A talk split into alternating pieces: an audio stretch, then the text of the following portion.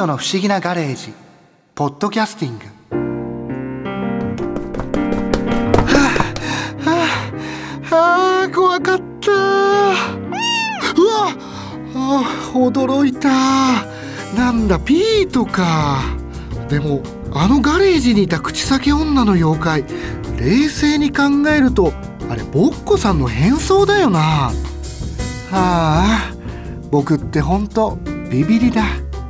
せっかく今日作家で妖怪研究家の山口敏太郎さんからお話を伺って妖怪に詳しくなったのに。山口さんそもそもなんですけども、はい、妖怪っていうのはいつ頃からいるものなんですかね？そうですね。まあ人間以外の人の形をしたものあるいは獣だけど超常的な力を持っているものこういったものをまあ総括して妖怪と呼んでるんですがかなり古い時期から記憶はあります。あの天照大神が岩戸に隠れた時に悪しき者たちが出てきた。これが妖怪のルーツと言われてますからまさに神話の時代から妖怪的な存在はいたと。ただし妖怪という名前になったのは最近ですね。じゃあその頃は妖怪とは呼ばれてなかったんですその当時はですね、まあ、時代時代に悪しきものとかですねいなるものとかですね、まあ、いろんな呼び方が時代時代にあったんですね。まあ、鬼でくくられた時代もあったし天狗でくくられた時代もあったと。で江戸時代ぐらいまでは化け物と呼ばれてたんですね。化け物？だから江戸時代で六六首とか一つ目小僧豆腐小僧のっぺらぼうとかあれは化け物というふうに江戸っ子は言ってたんですああいうその化け物って呼ばれる存在っていうのは基本的には架空の存在になるんですか？えそうです。あの江戸時代の人々は読み物奇拍子とかそういう中でキャラクターとして化け物を楽しんでいた。今のポケモンとかね妖怪ウォッチと同じです。キャラとして楽しんでいた。でそれとはまた別に明治に入って民族学が調査をする怪奇現象としての妖怪が別にあったんです。今は普通に一色茶になってますけどもともとは江戸時代は創作キャラクターとしての妖怪たちとは別に実は田舎に行ったらねこの村のこのお寺に出るなんとかなんとかっていうお化けがいるとかね。でなんとかなんとかっていう現象があるとかね。そういう怪奇現象として民族学で明治以降柳田国男一門が拾ってきた怪奇現象としての妖怪もいたわけです。怪奇現象ってなると形や姿はないっていうことないです。声だけとか音だけとか小豆洗いも小豆を洗ってる音みたいなのが聞こえるだけで本当におっさんなのかどうかわからない。音だけなんですね本だって粉木じいもおじいさんかどうかもわからない。ただ声が聞こえるだけですから。砂かけばばに至っては砂しか降ってこないからおばあさんなのかどうかもわからない。人の形をしてるかどうかもわからないじゃあその頃は2種類の妖怪って呼ばれる存在があったわけなんですね。そうですね。少なくとも江戸時代の人がタイムスリップしてきて妖怪という言葉は知らないと思います。ちなみにその妖怪っていう言葉はどうやって生まれたんですか？ちょっとインテリ層の武士とか学者の中で、まあ、不可思議な現象の総称を表す言葉として東洋大学を作った井上遠慮先生が今のそうだな現代語のオカルトっていう意味で妖怪って言葉を作ったんですよ。だから明治初期の人がタイムスリップしてきたら六六首とかぬらりひょんとか妖怪がさっていうとおいおい六六首とかぬらりひょんは化け物だろ？妖怪というのは不思議な現象の総称だろ？っていうはずなんですよ。違うんですね。だから明治初期に書かれた井上遠慮先生の妖怪学に関する本を読むと迷信とかあるいは超能力的なこと幽霊全部妖怪の中に入ってるんですよ。妖怪っていう枠組みがすごい広いんですね。明治時代は広かったです今はまたその妖怪っていうのは変わってきてるんですねそれを変えたのが水木しげるですね。漫画家の。そうです。柳田国男が妖怪談義に収録されている「妖怪名医」という項目の記述をするわけですけども日本中の不思議な現象を羅列してるんです。はい。名前を与えて例えば「こそこそ岩」とかねいろんなのを書いてるわけですよ。でまあ言った木綿とかね塗り壁。ただそれは塗り壁現象。目の前に進めなくなる塗り壁現象として書いてたわけです。それを見た水木しげるが化け物と妖怪を合体させちゃうんですで鬼太郎の中でベビーフェイス鬼太郎のお友達は柳田国男の拾ってきた妖怪現象に形を与えてキャラ化して味方にする。粉生地砂かけばば一旦もめ塗り壁。で敵役ぬらりひょんとかね。あそこら辺は江戸の奇拍子とかにあった創作キャラクターを敵役として出すんです。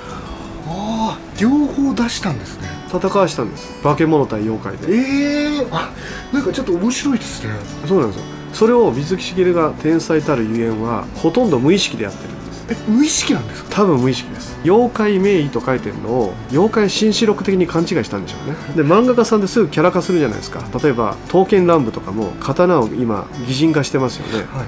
ヘタリアっていう漫画も国を擬人化してるじゃないですか。同じように水木しげるは妖怪現象怪奇現象を擬人化していった。んです前に行けない塗り壁現象を塗り壁ちゃんというあの姿を与えてキャラ化する砂影ババアだって砂が飛んでくるだけの現象ですよ。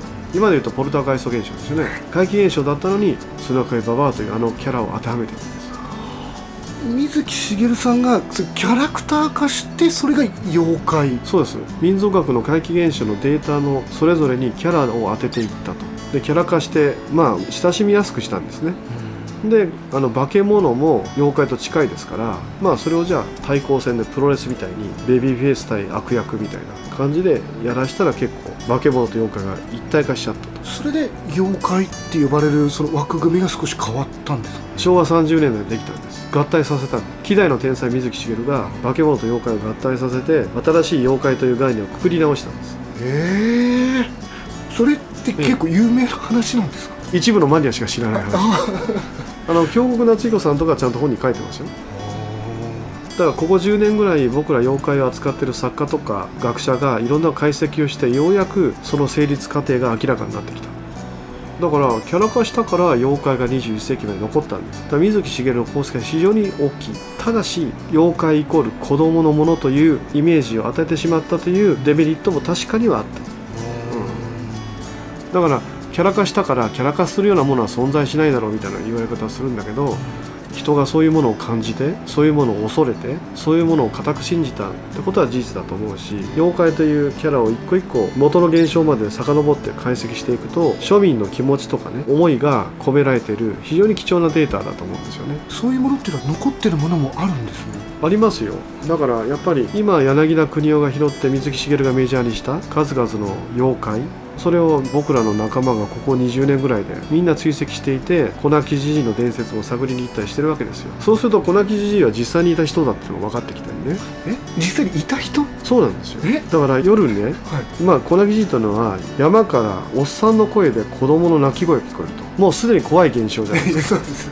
おじさんの声で子供の泣き声なわけですそういう怪奇現象として記録されたわけですよ。でよくよく調べていくとどうも明治の初期にその粉木じじいが出た徳島県の山城町の山奥でゴギャー泣きのなんとかさんって人がいたらしいんです。ゴギャー泣き？つまりですね山に入ったら鹿と間違えて撃たれますよねよく。あイノシシがいる鹿がいるって、はい。そういうことを防ぐためにみんなそれぞれなんかね合言葉を持ってたらしいんですよヤッホーの十兵衛さんとかねピーヒャラの三郎さんとかおるそうすると山で仕事やってるとあっちからピーヒャラって聞こえたら、うん。あっちでガサガサしてるの三郎さんか？とかヤッホーヤッホーって言いながら下に降りてる人がいたら、うん。十兵衛さんもう仕事終えて里に降りていったわ。と思うわけです。よでオンギャーっていう人がいたらしいんですよえー、それが。俺ここで仕事やってるよオンギャいや。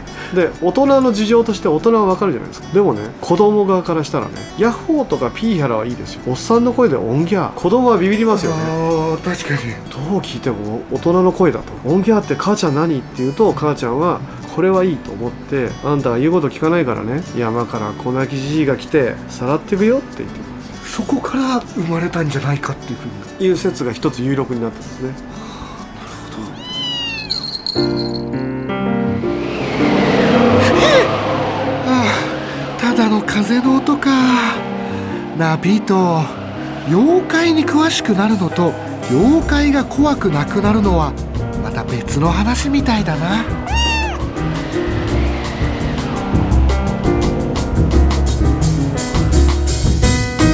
ピートの不思議なガレージポッドキャスティング。こで耳寄りなお知らせです。ピートの不思議なガレージをもっと楽しみたいという方は毎週土曜日の夕方5時東京 FM をはじめお近くの FM 局で放送のピートの不思議なガレージをお聞きください。外に出かけたくなるとっておきのお話満載でお届けしています。